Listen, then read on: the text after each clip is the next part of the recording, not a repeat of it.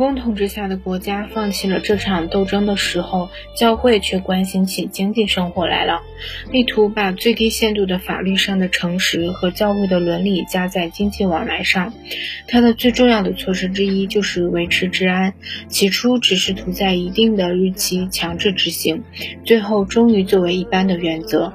此外，大教会产业团体，尤其是寺院，支持一种非常合理的经济生活，虽不能叫做资本主义经济，但仍不失为当时存在的最合理的经济。后来，随着教会恢复了它旧有的禁欲思想，并以他们来迎合时代，这种努力就越来越声誉扫地了。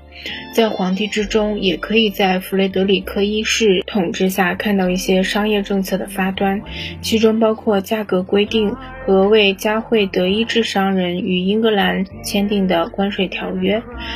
弗雷德里克二世虽然维护了社会治安，但一般却奉行一项只对富商有利的纯粹财政政策，一切特权，尤其是关税的豁免，都是为他们而设。德意志国王们所采取的唯一的经济政策方面的措施，就是在莱茵河通行税方面的竞争，但是鉴于沿河小领主的林立。这项竞争基本上是无用的。除此之外，则别无任何有计划的经济政策了。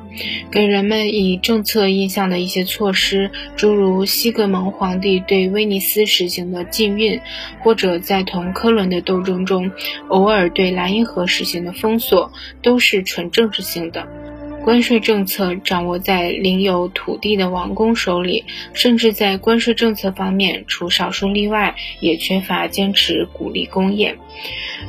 政策的主要目的是：第一，优待地方贸易而歧视远程贸易，尤其是促进城乡物资交流，所以出口税总是高于进口税；第二，在关税方面优待地方商人，道路通行税是有差别的。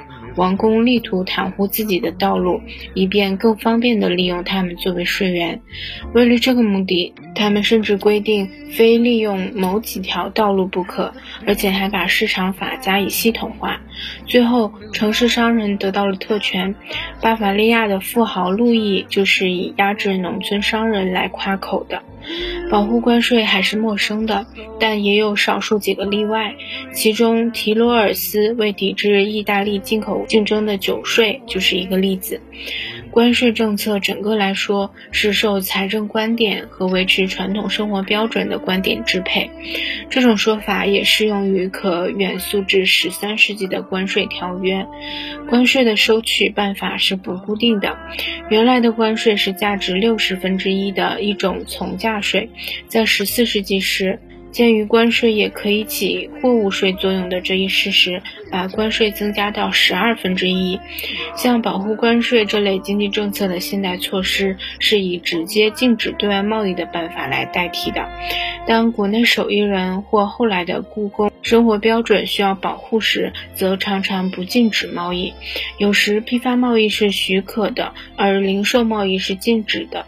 王宫方面，第一个合理经济政策的迹象出现于。十四世纪的英国，这就是自从亚当·斯密以来所谓的重商主义。